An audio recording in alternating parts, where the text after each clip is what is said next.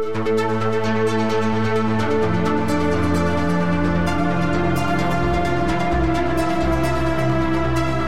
and welcome to the Sensibly Speaking podcast. This is Chris Shelton, your host. Thank you very much for inviting me into your home again this week.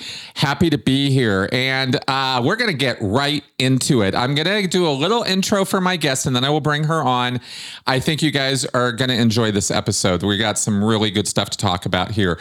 I am welcoming this week Dr. Laura Anderson, and she is, I'm going to read from my little notes here. She is a licensed marriage and family uh, psychotherapist. She is also the founder for the Center for Trauma Resolution and Recovery and the co founder of the Religious Trauma Institute, which should give you some idea of what we're going to be talking about today.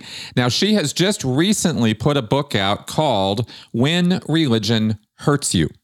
And uh, yeah, we're going to be talking about that book in this show. But I wanted to lead with a quote from somebody you all might know Sarah Edmondson from The Vow, the NXIVM survivor who has her own podcast, a little bit culty, has said this about this new book. Quote, a brilliant blend of anecdotal and academic, this book offers a compassionate roadmap for those recovering from religious trauma. Dr. Anderson offers guidance on how to put lives back together and provides a thorough resource for mental health professionals to help them counsel others in the process. Poignant and personal, this book is a must have for anyone in the muddy aftermath of their exit from high control or extreme religious groups. End quote. So, uh, Dr. Anderson, Laura, thank you for being on my show here. Welcome to yeah. it. Thank you so much for having me. It's truly a delight to be here. I'm so excited to talk to you. Uh, Me too. I think this will be fun. Uh, I, you know, we we've really just met, but uh, your work mm-hmm. and everything you're doing, it's as I was mentioning before. Uh, you know, it's nice to find fellow travelers on this road of recovery and trying to help people along the way with mm-hmm. this. Religious trauma is a is a very real thing. How did you uh, just to kind of intro you? How'd you get into this field, and what you know? What's your what's your practice uh, with all of this? Yeah. Well, I actually became a therapist before working specifically with religious trauma. Mm-hmm. I live in the South, right in the heart of the buckle of the Bible Belt. Um, and so it's very common when you meet somebody, you they say, What's your name? And what church do you go to? As if it's just all one and the same, right? Yep. Um, and so I, you know, I, at the time when I moved to Nashville almost a decade and a half ago, I was still involved in church on some level. Um, but I was going through my own, what we call like deconstruction, untangling process of what do I really believe this? You know, these sorts of things. And I would just have clients trickle in, you know, um, saying, Hey, these things have happened to me. And um, I don't know if it's spiritual abuse. I don't know if it's just me. I don't know. Are these beliefs even bad? In the thing as they were you know coming in i was going through it myself as well. You know i grew up in a high control religion. Mm. uh, my mm. father was a director at a fundamentalist christian camp. We lived on site all year round. Um, i have my bible degree. I worked formally at a church. I did all the things. I was eat breathe sleep what my denomination and religion was. It was my entire identity. And um really didn't have space to ask questions until I was, you know, well into my adult years. And so as I was asking questions, I started encountering other people that were asking questions, except they were just sitting in my office. Uh, we didn't have social media and podcasts the way that we do now. Um, and so it was kind of like hush hush, right? You're not you're you're not really talking about it in in conversation because you're wondering is it only me? And really truly the further i got into my own work did my own healing i started to see it more with my clients. And really when the 2016 election happened is when i think we started to see publicly what i would say like a mass exodus coming out of many high control religions um, with people that were just incredibly disillusioned. What just happened here? Um, it, this feels very opposite of what I've been taught. And they're starting to ask questions, but not only asking questions, they were starting to realize their bodies were having physiological responses. There was things that were happening there where they could maybe reject a belief, but things were still happening inside them. And there was everything from various mental health disorders, depression, anxiety, OCD, lots of hypervigilance, all the way to trauma, PTSD, CPTSD. And so yeah, I just I I jumped in at that point. I was at my own place in my personal life and professional life where I had some knowledge. I had gained some trainings. I had gone through enough on my own and just really became a passion project and now I guess my livelihood. So, yeah. wow. Wow, wow, wow. Yeah. I yeah. Uh, of course understand having, you know, been raised mm-hmm. in, a, a, high control group myself, uh, uh, the, yeah. the the pressures and the traumas, but something you're speaking to that we don't really mention maybe often enough are the physical reactions. Yes. You know, yeah, we talk absolutely. about the sort of psychic pain of it and the trauma of it and how we don't feel good, but how that manifests is so often in physical yeah. feelings um, mm-hmm. that you can't really explain. You know, there's yeah. it's it's these triggers, I guess, right? And yeah. And, yeah. and that can that those all by themselves can kind of serve as warning signs to us that something's amiss or something's wrong. Mm-hmm. But I think mm-hmm. learning to listen to them is one of the hardest problems yeah. or difficulties we might have. What do you think about yeah. that?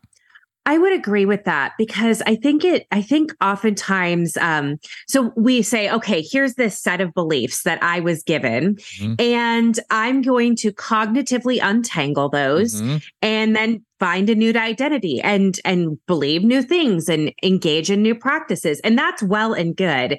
But i think what happens for most people is they go okay i have this new belief but then i go and do xyz thing and there's this physiological response that's happening in my body. Maybe it's disgust or panic or I'm just feeling really activated right now. And I don't know what is going on because I don't even believe that thing.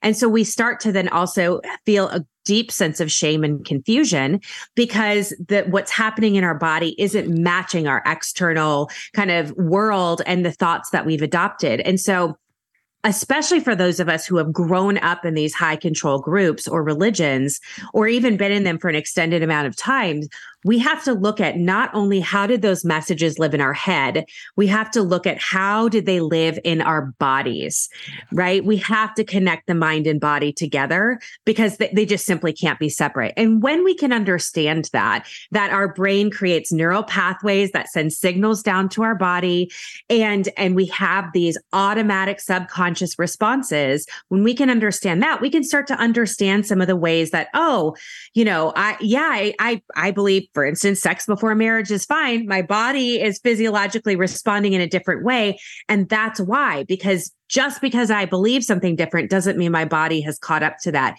but that's where we do start to see some of the mental health disorder, dis-ease, um, confusion, and and things that we're now going, wow, we like religious trauma is trauma, right? And just like trauma from anything else. Um, and so I think, yeah, it is important to understand this mind-body connection. Absolutely. It's, it kind of harkens back to that um, the body keeps the score thing. Yeah. Uh, yes, absolutely. Yeah. I, I, really, really appreciate Bessel van der Kolk's work. It was so groundbreaking. Uh, he, cause he recognized like, Hey, this, this therapy that we're doing, you know, just like gradually exposing people to this threat, it's not really doing anything. And he, he and others like him, Judith Herman, Peter Levine, Stephen Porges, all these wonderful scientists and researchers started to recognize that, oh, trauma is not in our head. It's in our bodies right? And when that shifted, it shifted the way that we viewed the human experiences, the nervous system, and ultimately treatment, therapy, uh, resolving how that lives in our bodies and recovering from it. Yeah, big time. I yeah. cannot tell you the number of times I exactly what you described during the last 10 years of of, you know, hashing through all the Scientology nonsense. Yes. Uh, that my mind was saying one thing and my body was going, "Yeah, okay, buddy, but whatever." you know, that's right, right. that's that, yeah. that's good for you for thinking that, but no, we're yeah. not. Yeah. You know, we're not done with this yet, right? Yeah, absolutely. And I think religion is such where it's so powerful. It really hits us on every level. Mm-hmm. And so, you know, and because we have this higher power figure that's all knowing or watches over us or, you know, kind of sees everything and is ready to smite us, it adds this other level of fear and panic that we might not even be consciously aware of. But again, that doesn't just go away simply because we decided to not go to church or a meeting or be done with it altogether. It still lives in us for a long time unless or until we we actually deal with it. Yeah, big time. A lot of mm-hmm. people think about trauma and they think medical situations. They mm-hmm. hear this word often in medical contexts on TV, you know, ER, etc. Um, or they think about it in a military context uh, with yeah. either PTSD from soldiers or combat situations or you know mm-hmm. shelling and explosions and all that. And obviously, there's a lot of good reasons to um, to you know For see. Sure. There's a lot of trauma there. However, mm-hmm. we then tend to devalue or not give acknowledgement to the trauma that can occur in everyday life, quote unquote. I'm doing the yeah. air quote thing again, right? Yeah. Uh, yeah. That, it, but and yet there it is. Uh, growing up in a high control family, a high control group, meaning a situation where demands are being made on you that are unreasonable and are actually damaging to you, either emotionally or physically or or sexually or all the above. Mm-hmm. Mm-hmm. How do you?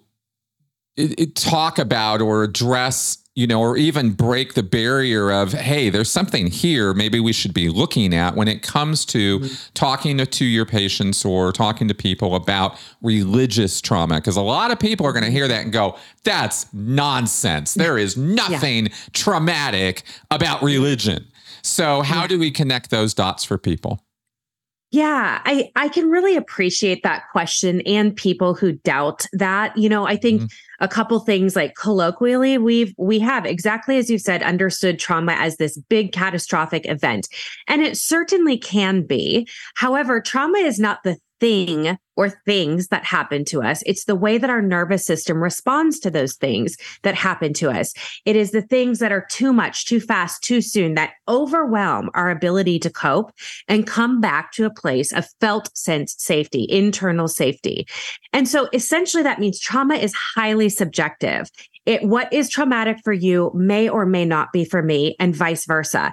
I don't believe that there is anything that is inherently traumatic. So because we we see that we've got one soldier who goes off to war and experiences things like ptsd and we have other soldiers who go off to war and come back and are are very well adjusted mm-hmm. or may have you know depression or anxiety but not trauma right? And so we have to leave the door open then for a bigger meaning which is when you mentioned bessel van der kolk that's where he started to go. And I think it's important to understand that because that does open the door to consider that really anything could be traumatic based on a variety of factors that are often inside us that are beyond our control our genetics our dna our history our environment our access to safety things like that um, and so when we we add on the religious piece i am very careful to say i don't believe that religion causes trauma inherently again mm-hmm. right mm-hmm. but when we're a part of these religions that are so controlling and so demanding, and there's not the ability to escape them, especially for those of us who grew up in them, you know, we are looking at you know a potential trauma diagnosis because there was too much too soon too fast. Um, and so i don't want to pathologize religion uh, certainly but i do think it is it would be a disservice to people to just look at religion how most people tend to as a supportive, pro social factor that we can gain identity, support, hope, these sorts of things. Mm-hmm. Certainly it can be for some. And if that is your story, great. Um, I, I, I don't, I don't ever try to like change anybody's mind on that. I, I just, I work with whoever's in front of me. Um, but I think when we look at really what is trauma, we have to consider a lot of different things. And I really consider religion to be under kind of the umbrella of complex trauma, which is where a lot of like developmental trauma is happening. So there may not be one or two really large events, right? Where we can point back and we say, there, this is, it's this moment, this happened. When we're looking at complex or developmental trauma, we're usually looking at smaller, maybe like you said, kind of day to day things happening over time, consistently, persistently, and they're inescapable, right? So you think about the kid. I mean, I learned about hell. That's one of the first beliefs I ever learned about. And I was what, two, three years old, huh? where, you know, I, I can't fight back against that. I can't run away. I can't say no to my parents. I just have to take that in. And not only am I taking that in, it's coming from my caregivers who are supposed to be safe and loving. And they're telling me about this awful thing.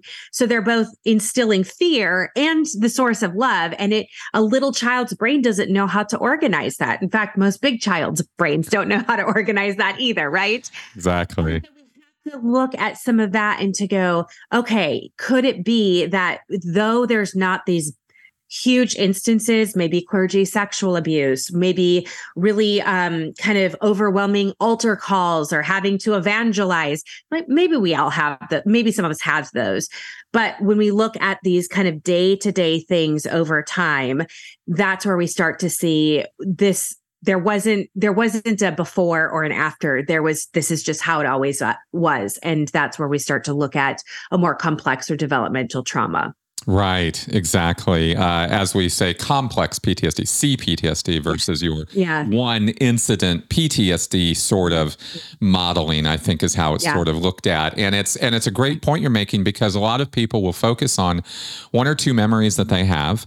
Uh, at least it's been my experience uh, in, yeah. in in myself and dealing with other people that they'll go, oh well, it was this, and it was when I was four years old, my dad, you know, blah blah blah, or when I was ten, or when I was twenty, or whenever it was, and they really mm-hmm. fixate on that as a source and can, I think, sometimes maybe uh, miss the forest for the trees a little bit because yeah. there are earlier life moments that are, you know, as you mentioned, developmental uh, trauma that we forget about. We don't even. It's it's just so part of who and what we think of as ourselves that mm-hmm. we don't see it for it, or we don't have a memory of it, and so it's kind of lost in time for us. Mm-hmm. Does this? Does what I'm saying come up in therapy that you've given, or is this is this part of what's accounted for in the mm-hmm. process? Yeah, I think there's a lot of people I've come in contact with there where they'll say, "Oh, I don't have religious trauma because such and such thing didn't happen to me," right? right? That that single incident. So I think a lot of times I do a lot of education with people to exactly what you were saying so I can go like, "Hey, when we hear trauma colloquially, we're thinking the car accident, the war, that incident, right?" Mm and that can be traumatic. Absolutely. It can it can absolutely result in trauma. But that is what you said single incident or what we might call a shock trauma. And what is so key about that is it's a single incident right? So there's a before and then the thing happens and then there's after. Yeah. Right. And so oftentimes when I'm working with clients where there are more of those single incident traumas, it's actually easier to work through those because they are more isolated incidents as we go, okay, we can process through this thing right here. And then we can move on with relative ease as we kind of integrate that into life and, and we're good. When we look at the complex trauma piece or CPTSD, we don't usually have a before and after. Um, Sometimes we do. Um, oftentimes, domestic violence, for instance, that mm. might result in CPTSD. And mm. say perhaps you don't get into that relationship until you are an adult. The reason it might fall into that category is not because it it, it has a before or doesn't have a before and after, but we look at how long it is. And so you're immersed in it, that inescapable factor. And so I think when we're looking at complex trauma, we're looking at a variety of factors. So again, even though there might not be these incidences that happen, it's inescapable, right? Like it, I don't have anywhere where I can go and get help. In many cases, the perpetrator is also a person who's supposed to be keeping us safe or comfort or nurturing, um, or has some sort of an, a more intense connection to us rather than just like the passerby person. We're looking at things that are happening consistently where this is just like, this is my life I'm always in that state of fear or hypervigilance or walking on eggshells. And so th- it's those things that we develop and we have to adapt to. And for the complex trauma survivor, they would go, wait, is is that weird? Like, is that not normal? Right? Like, that's their baseline of normal. Right. Mm-hmm. And so, a lot of the work then we're doing out of that is not to process every single specific moment, because that's just impossible. and there's so many that we wouldn't even remember. Right. Mm-hmm. But it's going, hey, how do we work to develop an, a felt sense of safety so that as I'm going through the world and I'm triggered or I'm seeing things that are, you know, reminiscent of the past or whatever it is, I can develop new skills or I can access new skills that help me feel safe as I navigate through the world um, so that I'm not constantly in, in, a place of fear or hypervigilance or um, anxiety, you know, isolation, anything like that. Right, right. All makes sense there for sure. I'm wondering about um I'm wondering how you think about as a therapist and how you bring your clients to think about recovery from trauma and and let me let me present like as a as a I guess a counter to this, uh, Dianetics, right? Okay, so I, I come up with Dianetics, and the idea of my entire life was trauma exists. Absolutely, it exists. They don't even use that word so much as other you know colloquialisms in Scientology, but trauma right? Pain, suffering, unconsciousness, whatever. And Hubbard posited that there are these moments of trauma that happen to people, and they happen all the time. And these moments mm-hmm. uh, contain charge that you can go back and sort of siphon out or or or or take away from those memories. And by doing that, by removing that sort of negative energy you mm-hmm. are removing the traumatic effects of those mm-hmm. memories. Now, that's a mm-hmm. really wonderful theory. That is a theory that has so much appeal to people. Even if, you know, and when they kind of come to understand the sales pitch of it, they go, well, shit, that sounds great. Uh, if you could do that for me, right? Like, wow. Uh, but I've come to learn over the years mm-hmm. that that's not exactly how the mind is put together. And that's not mm-hmm. exactly how our memories work. In fact, they don't work mm-hmm. anything like that. Uh, mm. and this is all 1950s hokum from Hubbard, right? But mm. how do we talk about releasing or letting go of mm. or getting rid of trauma? How, what, what does that look like in a modern context in therapy? Yeah. So you might get different answers depending on who you talk to and kind of their modality, how they focus on trauma. I said mm-hmm. earlier, trauma is not in the head, it's in the body. Yeah. I'm a body based practitioner. So my certifications in trauma come from spending many years and many dollars, you know, getting certified to process trauma through the body there are a couple elements of Ron Hubbard's work that are accurate right mm-hmm. like like anything in life right there's there's parts of a lot of things that are accurate but sometimes not the whole thing mm-hmm. um this idea of um okay so we'll go like this mm-hmm. I believe, you know, we're all animals, right? We're, you know, we're just a little bit more developed than like my little dog who's sitting right here. but she's a great, great lesson for me. Dogs don't have their prefrontal cortex fully developed like a mm-hmm. human does. Mm-hmm. So what happens is when a a real or perceived or remembered threat enters our sphere, our nervous system, which is designed to keep us surviving, mm-hmm. goes on high alert, right? And goes, okay, there's danger, and it, it kind of um, activates our the limb or sorry, the reptilian part of our brain, and mm-hmm. that also activates the limbic part of our brain, which says, okay, so what do we do with that threat, right? And that's where we start to get things like fight or flight or freeze or fawn, and we reactions that may not cognitively make sense, but we're just like in the moment, right? And we're going, right? So that those parts of our brains can rationalize any behavior, even if it's not rational.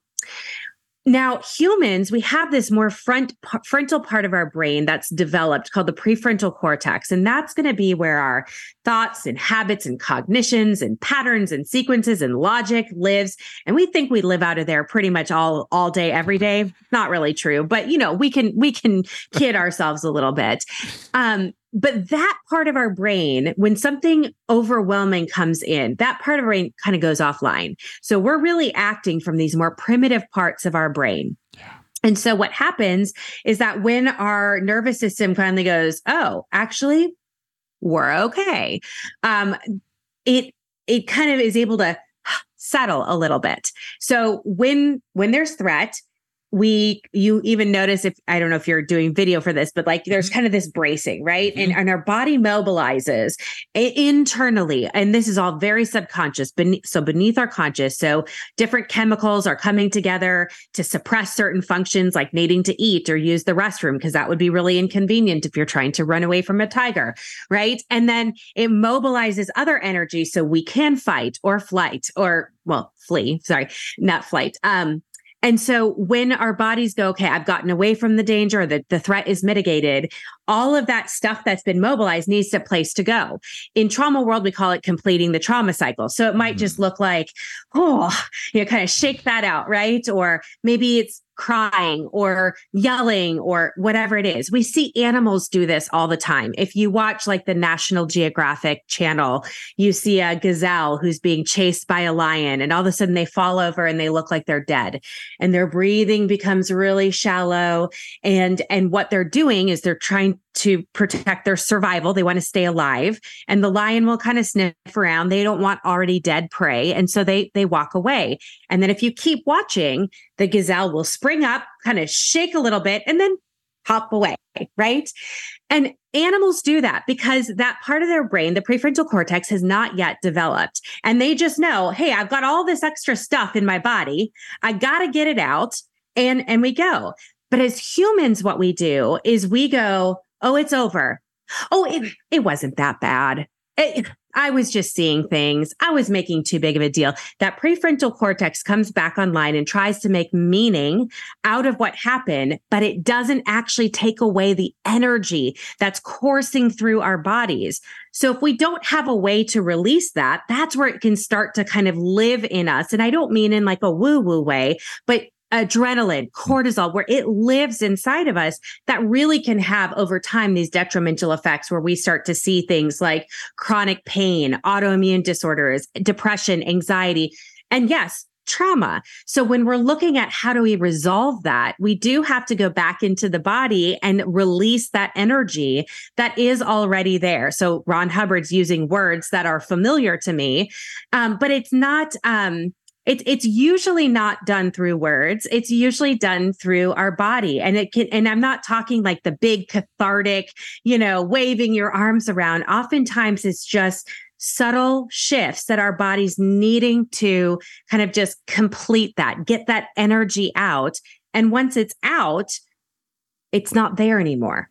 Um, now, that doesn't mean you don't remember it. It doesn't mean you might not get triggered by it, but it doesn't have the same maybe intensity as it did before. So we have to look at it from that body based perspective, a little bit animalistic, um, and and to say, hey, how do animals, you know, deer deer aren't constantly scared in the wild all the time, right? Because they're able to kind of shake that off. And so we're kind of tapping into our most primitive kind of creation here and going, that's we have the skills to do that as well. Does that make sense? I know that's a mm. lot of information. It makes sense to me, and I am and I'm hoping okay. that it's translating to the audience well as as well because it's good stuff. This is exactly yeah. right.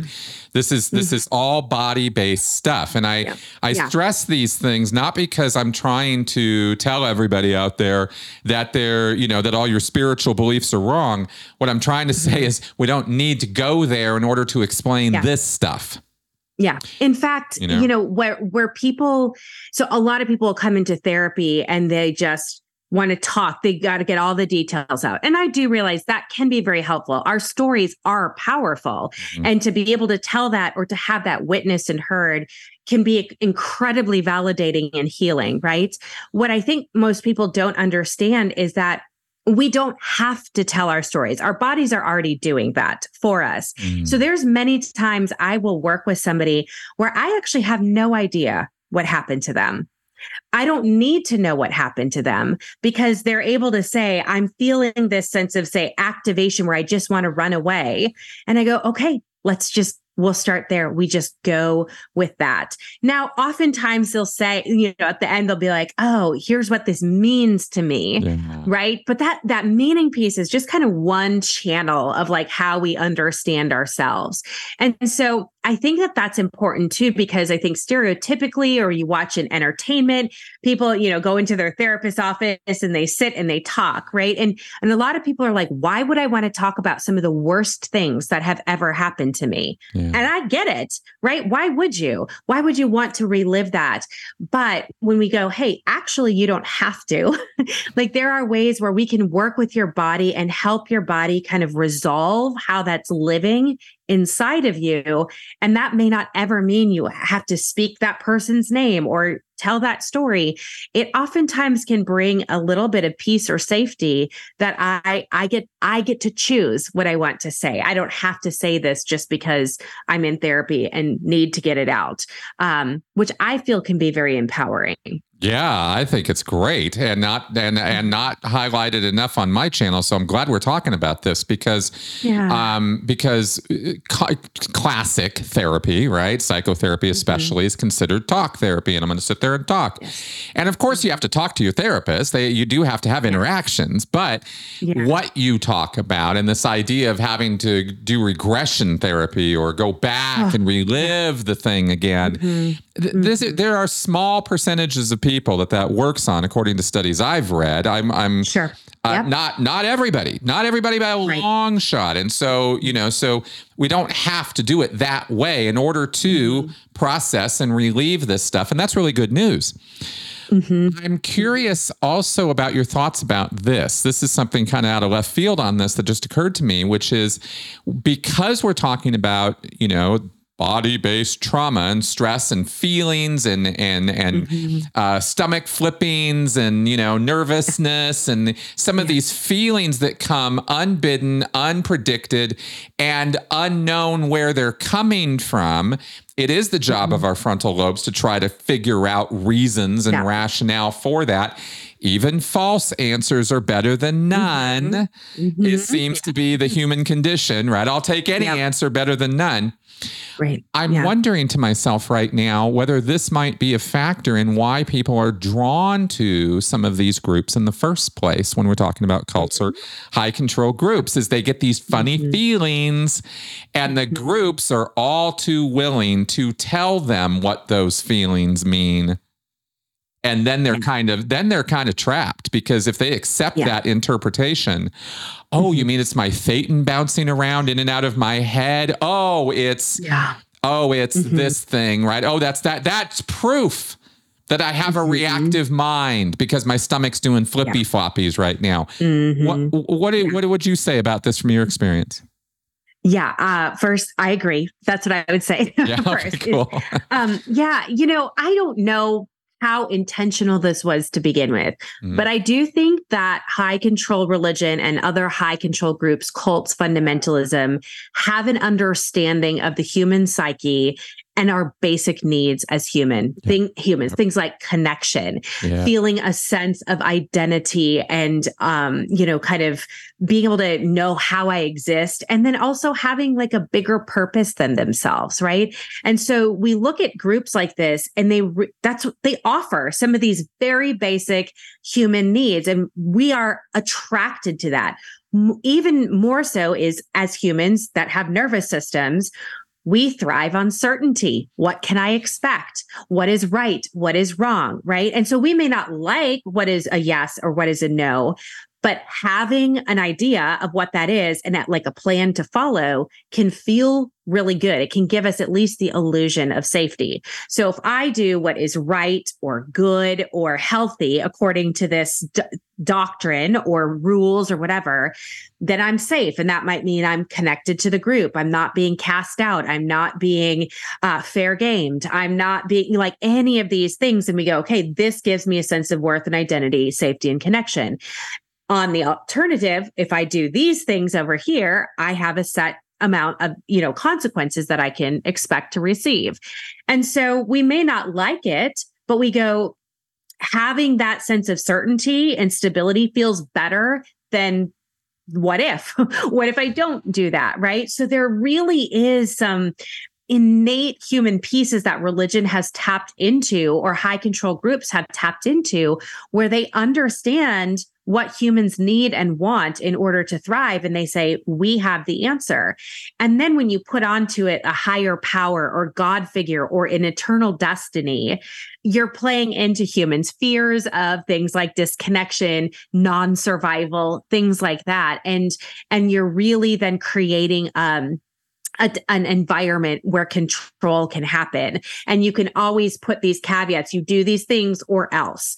Uh, you follow these things. You give this money or else. And so we're playing into these really big fears that humans would naturally have of really extinction you know of themselves um at, at the most basic kind of core level and so yeah i i do think that people can what people are drawn to inside of a religion is also the thing that kind of eats them alive, right? They go, I want the certainty.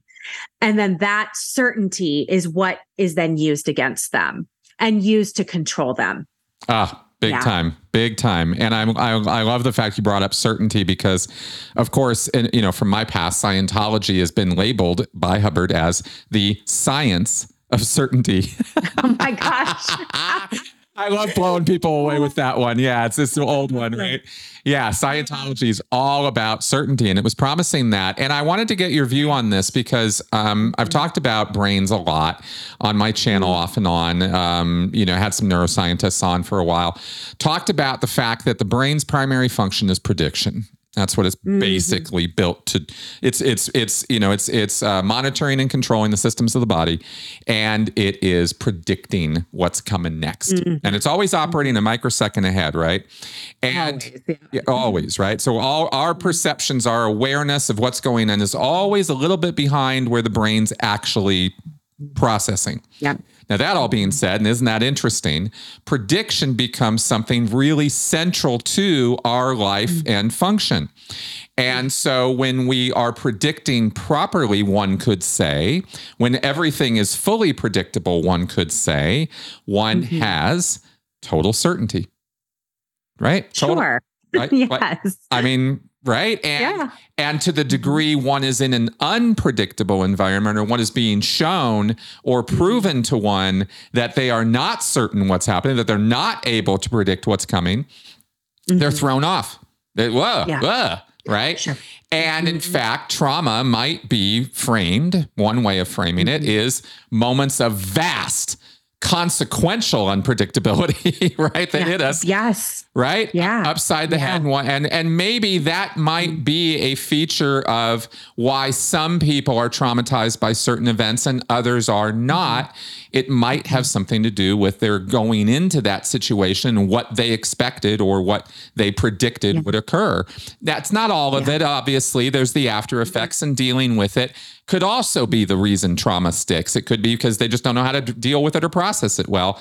But right. I'm thinking about this forward part, this pro- this prediction mm-hmm. part. Having yeah. said all that, um, how do what do you think about all of that and how that mm-hmm. feeds into how we might develop trauma in the first place, or maybe if that's a factor, overcome it before it even starts? Yeah, I've never thought of it in that way before, but I can absolutely see how that would how that could transpire. Mm. And I, as you're talking, I'm going, okay, so then what is it? Because obviously we know that life is uncertain. As much as you plan and think we can predict, we can't. Right. And so much of my own personal work and how I work with clients is for the unpredictable moments. So we might use the word trigger, right? And that could be, I mean, we cannot predict triggers. Sometimes we can. We go, oh, I'm going to be around that person. And I know they always get me so activated. Yeah. but we can't know all of these things, right? We don't know when a smell is going to come our way and it brings us back, right? Yeah. And so, so much of what we do is this work of internal safety and stability of in those moments, essentially, like, how are we going to troubleshoot, right? So, this thing happened, and now I'm in this unfamiliar territory because I, even though I, I'm pretty sure I'm right here in this moment in 2023, I also feel like I'm back in 1993, right? And how I didn't plan for that. And so so much of the the work that we're doing especially with folks who are in that co- under that complex trauma umbrella is what I call integration is bringing the past back to the present and saying what do I have inside me or who can I connect to that can help me feel a sense of presence and safety right now in this moment?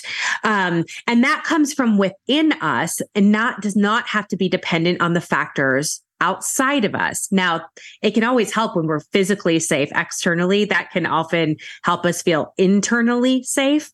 Mm-hmm. Um, but we, it doesn't necessarily have to be that way because if we have those resources inside us to essentially roll with the punches, troubleshoot, go with the unpredictability, then it's not that things won't rattle us it's that we don't it, it, we bend but we don't break right we think about those structures that can sway but they don't topple over and that's kind of what we're looking for um, because we as much as we love that certainty, if we try to do that, if we make our lives about predictability and certainty, our lives get so, so tiny. Right. Exactly. Exactly. And that's that's not living. That's not life. That's right. Yeah. That's exactly right. Mm-hmm. And that is the cult trap, by the way. Yes, I mean, it is in a whole different kind of approaching it from left field in, in what we're talking about here. But really, the the small world, the bubble world that you mm-hmm. create, this this alternate reality sort of universe that we talk about that cult members get into, that's what exactly what we're talking about is they're making their world small mm-hmm, mm-hmm. limiting it to only to the culture of this group, the cult. Right. Right? Cult mm-hmm. culture. Cult. Exactly. Culture, yeah. exactly. Right. I love I love the wordplay of all of this because it really helps define and clarify what the picture is. And mm-hmm. and that's a real shame because because mm-hmm. there's a thing about life which is gr- gr- grasping and and owning and taking and just and just being able to deal with the fact that it is unpredictable by nature, by it's by everything yeah. about it. And mm-hmm. we're constantly fighting that with this prediction mm-hmm. thing, right? So I think it's yeah. kind of I think these are the the the bottom level kind of mm-hmm. building blocks of us that explain so much of our behavior. Yeah. Yeah, I think you're hitting on something so so poignant there because whatever the group is or the religion or whatnot, they give you that excuse of what, okay, so uh, that's the devil trying to get me. That's my ego getting in the way. That's my this or that. Yeah. And it's, it's not actually helpful. like, but we think it is, right? Because it gives us this answer. Oh, well, if that's the devil that's causing me to sin, I have a recipe then that I can follow.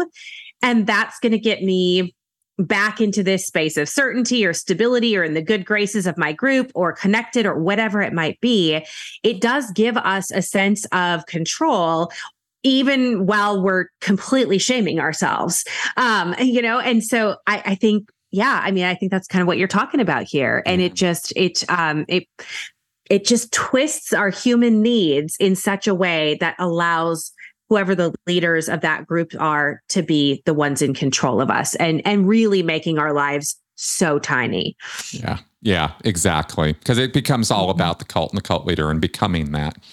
Mm-hmm. I'm I'm curious how else you have seen or how you might talk about how religious trauma or spiritual trauma occurs to people mm-hmm. um, outside of you know uh, you know crazy Scientology stuff. Um, you grew up in a fundamentalist group. You're familiar with that. Mm-hmm. body, mm-hmm. right? And that's way more common than the Scientology yeah. trauma. I mean, just numbers wise. Mm-hmm. So, what mm-hmm. sort of things are happening to people that they might not frame of or even think about as trauma inducing or phobia inducing? And yet, mm-hmm. there it is in this entire population of people you uh, end up yeah. giving therapy to. Yeah. Well, you know, it's interesting because before I ever really considered the religion I grew up in a cult or cult like, mm-hmm. um, it was really like I, I, like went to Book of Mormon on Broadway, right? And I had always been told more like the LDS Church, they're a cult, right? And I was mm-hmm. like, oh my gosh, we believe all of the same things. and then like I watched uh, or, or um, read Leah Remini's book about her experience in Scientology, and I was like I mean, we had some different beliefs, but like the underlying structure of it is the same. And I think that's what's so important to know is that these groups, whether they are high control groups or high control individuals, they are all coming from the same playbook. Um, they it might have a little bit of a different character flair to it, but underneath it, we're talking about dyna- dynamics of power and control. They're all coming from the same playbook. And almost, you know, we like prediction. It's almost predictive, their behaviors and how they're going to handle things. And, um, and, uh, like oftentimes I'll work with clients and I, I work with, uh, or I used to work with a lot of domestic violence clients. And I would say, mm-hmm. you know, it's likely that this person is going to do blah, blah, blah this week.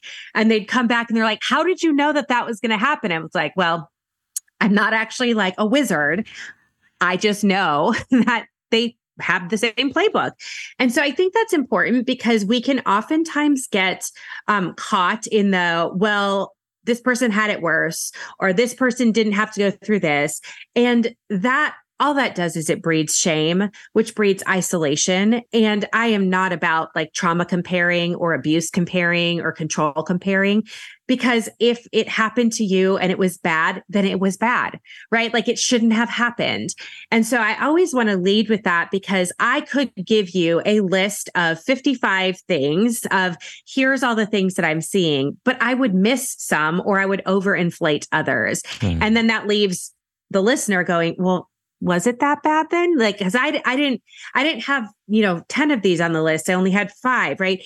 So i think um you know, a term that I use a lot is called adverse religious experiences. It's similar to like the ACEs study, adverse childhood experiences. It's a term that some other colleagues and I came up with that we're doing research around. The difference, though, it, it does depart from adverse childhood experiences in that there is subjectivity to it. An adverse religious experience doesn't need a qualifier of a researcher to say, oh, that was adverse. If it was adverse, it was adverse. If it impacted you, it impacted you.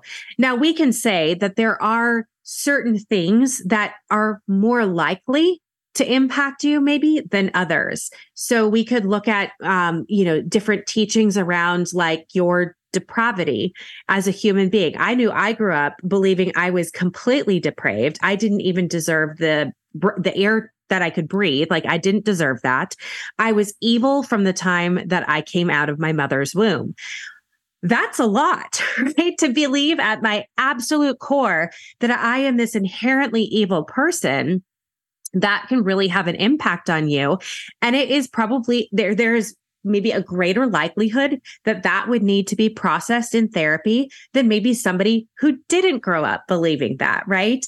Now, that doesn't mean that they're how they grew up was any better or worse, or it might not may, may or may not have impacts. But I think it's important to look at like, yeah, some of those beliefs when we have like eternal, um, like places of eternal conscious torment, whether we want to call that hell or, you know, there's many different names for it. Those are often things where there's a lot of fear and hypervigilance and OCD behaviors. We might call that religious scrupulosity, where we go, okay, that's, we're bringing that in. And those fears have created kind of this living reality where it's it's very i'm hyper vigilant all the time mm-hmm. or if we look at teachings around sex sexuality gender and the rules around that there's oftentimes people with immense amounts of shame and guilt confusion, um, and and then a variety of mental health disorder, dis-ease that comes out of that. So um, I think when we look at even just some of the teachings, we can start to see then that because of the control and the restrictions and the shame that is naturally a part of those teachings, we then start to see other behaviors and lifestyles and ways of thinking and relating to others that are maybe not uh, conducive to healthy relationships or just kind of navigating in the world in a in a way that feels like it uh, is in alignment with your values. Yeah, I that was great. That's a great answer.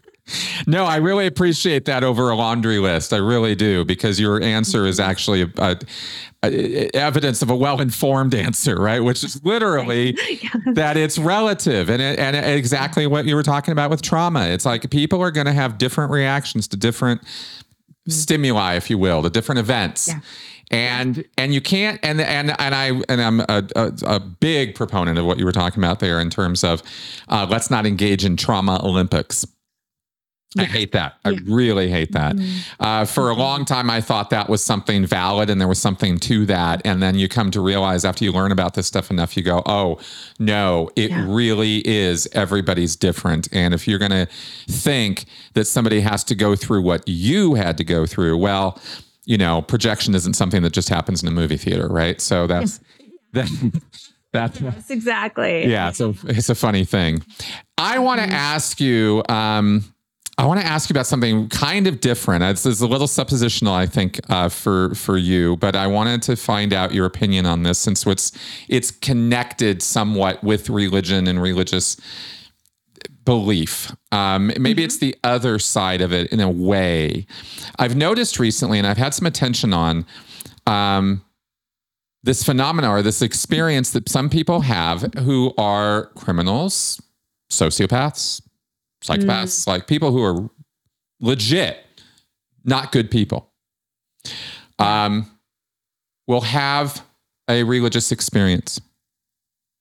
Mm-hmm. And mm-hmm they will experience a personality change. Now, this does not mm. mean that they are now no longer their former selves or that mm-hmm. they are no longer aware of their former selves. I'm not talking about some kind of light switch mm-hmm. phenomena, but there's an interesting thing that happens there where mm-hmm. Jesus comes into their life or something like this. I was watching an interview with a guy recently who was a diagnosed sociopath who this happened to, and he talks very frankly about it. I became mm-hmm. a preacher, in fact. I was wow. fascinated by this model, right? And I yeah, and, and yeah. he's not the only one. We've seen this for years. Malcolm mm-hmm. X. I mean, we can go back to that. Mm-hmm. People who yeah. literally were not good people and mm-hmm. Found religion and became good people. And this we might call the opposite of religious trauma. But I'm curious, but, but maybe not. And I'm a little curious about your professional or more personal take on that just only because mm-hmm. i'm curious i you know i, I if if you don't yeah. want to comment on it i would understand no, I mean, I think it's an interesting thing to think about because of course we do have the lived experiences of people where this this is their reality, right? Mm-hmm. I I have a family member of mine that was, you know, by like this raging alcoholic and then found Jesus and never had a drop of alcohol again and w- went to be, you know, wanted to be a missionary and all these things yeah. and lived out the rest of his life, you know, in this different way. And so I can understand that and I I don't know all the technical terms. I feel like I was just looking maybe I was listening to the same interview that you were somebody somebody's doing some research on this like mm-hmm. recently and going like what what is this? These like kind of life altering experiences. And you know so, sometimes okay when things come in overwhelming right like um it can change us. So i said trauma is anything that's too much too fast too soon that overwhelms our ability to cope. Yeah that does not just mean negative things. That can be anything mm. and and it doesn't have to it doesn't always lead to trauma something that's too much too fast too soon but it can right it can ultimately result in that and so i think we could go the other way too where say you're in a service and the quote unquote Holy Spirit is moving and we're singing and we're all, all these things. And we have this God experience where yeah. our lives are changed. I think there's a couple factors probably going on there, but I, I think that it could be real. I have a couple questions, which I'll get to in a second. But, you know, I think that sometimes the way that religious services are set up, not sometimes, they're set up in like hypnotic oh, yeah. ways. Oh, where, oh, yeah. Where they're like, I mean, they they are geared towards opening your mind and messages kind of getting in, like making your brain more malleable so they'll stick as if yeah. you were like a child, you know? Um, and so I think there could be that happening or a lot of influence. It could be a moment of, um, you know, just in the depths of despair. And here's this like savior figure, and that's everything that I've ever needed.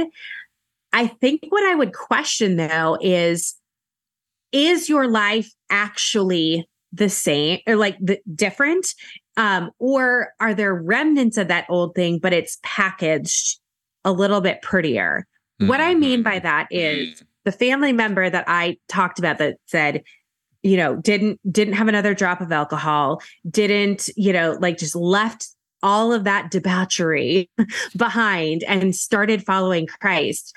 I do know based off of family history and story, they were a dry drunk they were very abusive to their family members, but it was under the scriptural laws, right? You know, husband the head of the high household and children obey your parents. And right. And there was all these things that probably would have happened also if he had been drinking. But now we have this spiritual figure or spiritual authority to put over it. So it would be interesting to see, like, okay, we have this diagnosed sociopath who then becomes a pastor well, a pastor is like an untouchable position. They're in a position of authority where others are looking up to them. And in some cases, they can do no wrong. And so I go, well, isn't that just the perfect, that's like the perfect transition. Now I get to be a socially accepted sociopath and mm. I've got God's favor. So nobody can question me. I can't think of a better role to be in as a sociopath. Like if I'm a sociopath, right? So I don't, I mean, I don't want to belittle people's experiences. I just have questions. of course, and I did too. And and it was interesting in the um, interview that I saw on this, and um, and afterwards I'll send you a link to it because you might be fascinated yeah, by it. Do, yeah. Um, yeah, a friend of mine did this interview on this guy, and I'm not basing all my thinking on this on this one interview. It's just the latest data mm-hmm. point in a years long look at this stuff of you know what is sociopathy and why do people act the way they do, and what drives people to do such uh, you know to be such egotistical self-focused self-satisfying people who would who mm-hmm. just can't give a thought to another person in the world well, mm-hmm. okay. So you understand that there's a genetic and a nurture aspect to that, or you can even beat somebody into that as a kid, you know, and mm-hmm. and there's genetic dispositions to that. And you get that. And you go, okay, I can kind of think with that. But then they have this moment in their life where they hit rock bottom, or they have a or they have what I'll call an epiphanal moment yeah. And I believe uh, personally, my initial total, total amateur hour theory here is that there is that the highs and the lows, I believe, can turn on some kind of, uh, for lack of a better term, hyperplasticity, where mm-hmm. yeah, the personality yeah. changes in such quick it happens so quickly yeah. and it's such a powerful change i don't know what mm-hmm. other word to use right um yeah lot happening yeah there. and I mean, I I would agree with that in the sense that uh so like there's many times I'll work with clients and I'll call them emotionally corrective moments mm. where like mm. in an instant something happens that's maybe the opposite of what ha- happened back then, but right. what they needed, yeah. right? And all of a sudden, everything changes. Yeah. And I don't think it's magic. I think it is neuroscience and yeah. how our brains and bodies are wired to work together. And I don't think it happens all the time. Every single time you have an emotionally corrective moment, it's this, you know, transformation. But I do think that it does happen. And so I would be, it would be ignorant um, of me to, or it just it would not be wise to say, oh, certainly that couldn't happen to a sociopath. It, it could, right? Like, who am I to deny that? That's I'm right. not living inside their bodies. I just, yeah, have questions. Absolutely. I do too. And it was interesting in the interview, as you'll see, that he says yeah. later on in the interview, he goes, Look, I still have all these thoughts. I still have all these mm-hmm. these desires to do bad things. And this was a guy who who self admitted, he's the guy who had like 12 different incidents of road rage. He, he's the guy who would yeah. force you over to the side of the road and beat on your car if you didn't get out of it, you know, so you could like yeah. Uh, confront this guy. Like this guy was a bad man and he owns yeah. it but he's very interesting in the way that he talks about it. That um, and being the way that he is, of course, you have to take everything he's saying with a grain of salt. So you're kind of like, mm-hmm. okay, well, I'm following with this, but I'm only conditionally accepting everything you're telling me about yourself. Mm-hmm. And so mm-hmm. it's just an interesting phenomena, but it opens the door to the possibility that perhaps mm-hmm. these emotional moments, these these uh, these epiphanal moments, mm-hmm. are they reproducible? Mm. right? And if so, yeah. is that reproducibility a, a possible future even treatment modality. And this is, I, again, I'm way cart before the horsing right now. I know that this is totally suppositional on my part, but I'm always looking for yeah. inroads to understand and deal with this stuff, you know? I mean, isn't that what religion does all the time, though? Right every Sunday morning in mm-hmm. churches across America or mm-hmm. Saturday nights or whenever you have your service. Like I think about, I mean, obviously this is not every church experience, but I think about even, okay, again, I'm in the Bible Belt. There's, you know, it's a stone's throw in any direction. Yeah. I don't know if you're familiar with the pastor Greg Locke. Oh, He's gotten a lot of airtime. Oh, I can, all too familiar, unfortunately. Yeah, yes. I can hear his services from my house. Like he is as the crow flies a mile away from my house. Oh my God. Oh, yeah. Oh, I thought he was in Arizona. How interesting. Okay. I had his yeah. I had him positioned all wrong in my head. How funny. Because I unfortunately I've been exposed to a lot of that guy. Yeah. Yeah. Yeah. And and he's he's not well loved here. I will say that because he's just he's just so mischievous and so disrespectful and all these things. But I, I use him as an example because multiple times a month, he will have these over the top services of you know yelling and screaming and singing and book burning and like all of these things right? And then there's all these converts right? And so it's it's these people that are at these pivotal moments where they do something, they change. And so when you're proposing the idea of could we use this as a treatment option, I would say yes, because I mean, there's many people that are already doing that with the guise of whatever their higher power is. Right. And I think there's other treatment modalities that are along those same lines, there's just maybe um, more guards put in place in terms of like research and ethics and, you know, do no harm. But I mean, I know that that some of the modalities, you know, I am actually trained in hypnotherapy. I have a certification in that. I'm certified in EMDR. I'm certified in somatic experiencing. All of these modalities that are designed to have like shifts where I do X, Y, or Z, and literally my life can change, you know, mm-hmm. in a matter of moments. So I don't think it's outside the realm of possibilities. I personally would never want to foster a situation where like that's going to happen on purpose but there are some people that do when we think about psychedelics and you know other things like that so it's a big question. Yo, you're absolutely right. I love it. it, it that's that's yeah. great. That's a great answer. I couldn't agree with everything you just said more because there mm-hmm. a lot of trepidation and danger in this mm-hmm. because you don't know what which direction the person's necessarily going to go. This is so un, unknown territory that I'm only throwing out possibilities mm-hmm. of like I'm a little excited about the possibilities, but there are so many traps and pitfalls here and mm-hmm. and so many opportunities for abuse because we are literally talking about sort of the the the the, the I, I, hate this expression, I, the woof and warp, right? Like the the the the the the, the pieces of of yeah. what drives people's most intense life moments. And those moments mm-hmm. can be really good or they can be really bad. And the last thing you want to do is be responsible for somebody's worst moment in their life, kind of yeah. thing. Yeah. You know, it's like, oh, yes, I realized yeah. I'm a scumbag from hell and I need to go, you know, self harm now. It's like, no, no, no, no, no, no, no, no. That wasn't right. that wasn't where we wanted to go with this, right? So yeah, the safeguards and the and the the ethics and all of that have to be very carefully taken into consideration yeah. with all of this. Yeah. yeah. Um, but I do think it's an interesting phenomenon, nevertheless, yeah. uh, that we see mm-hmm. in people. Okay, well, yeah. listen. All that being said, I've kind of gone a few minutes over our hour here, and I I really appreciate your time and thank you for. Oh. For contributing with this, I want to throw this out again, guys. There's this book. It's called "When Religion Hurts Us" or "Hurts You." Okay, it's Dr. Yeah. Laura Anderson. Where do they find this thing? How do they contact you if they want to or find your work? Mm. Yeah. Well, thank you. Yes. My book comes out October 17th everywhere. It's available for pre order until then. So, wherever you purchase your books, I got to love the local bookstores. So, go ahead and request it there or at your local library. It will be out on um, audiobooks as well. And so, um, so that's awesome. You can go to my website, uh, drlauraeanderson.com, and there's links on there for, you know, to purchase it. And I think through my publisher, it's like 40 or 50% off, which is kind of nice.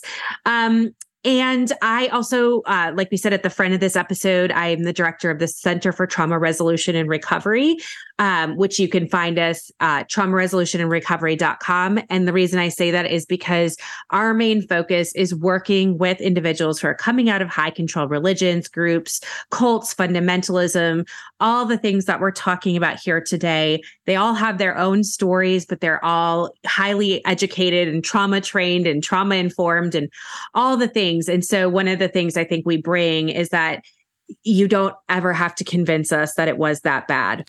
We know it, right? Which and and so many people they struggle because they go I'm having to educate my therapist. I'm having to convince my therapist. And so there's something when somebody will come they'll be like, "Oh, this is what I experience." And it's like, oh you're not questioning me? Like you just like yeah that that can be really really helpful. So we have practitioners. We are fully online so we can be accessed wherever you're at in the country or the world. Um, we run groups couples individual all the things. And we can be found like i said our website is traumaresolutionrecovery.com that's our instagram handle as well. You can find me on uh, any social media platform at dr laura e. Anderson there you go, guys. All the links in the description section below to everything she just said. Um, yes. Yeah, check it out. This is uh, this is mm-hmm. perfect. I suspect um, I suspect we might want to talk again. I would love that. This has been such a good conversation. It's so fun. good. I agree. I had a lot of fun talking with you about this. And now knowing uh, more about what your center does, I feel compelled to at least do another show about what you guys are doing with survivors of cults and high control groups and how you go you. about your your path of recovery on that. I'm I'm intensely curious about that, and yeah. I'm uh, curious to ask you about the uh, your opinions and takes on the role of education in all of this because that's my Ooh. big thing. So I love it. Yes. Okay, let's do it again. Yeah, let's do it again. Up. Okay, excellent. All right, folks. I really hope you all enjoyed this. Uh, I got something out of it. We, we covered a lot of territory here. If you've been following my channel and uh, and what I've been talking about for a long time now, you know, you saw us talking here about emotional needs uh, this is all about what this is all about. And understanding your emotional needs, understanding yourself is key to all of this and keeping yourself out of these red flag manipulative situations. So, that all being said, thank you very much for coming around. I will see you guys next week. Bye bye.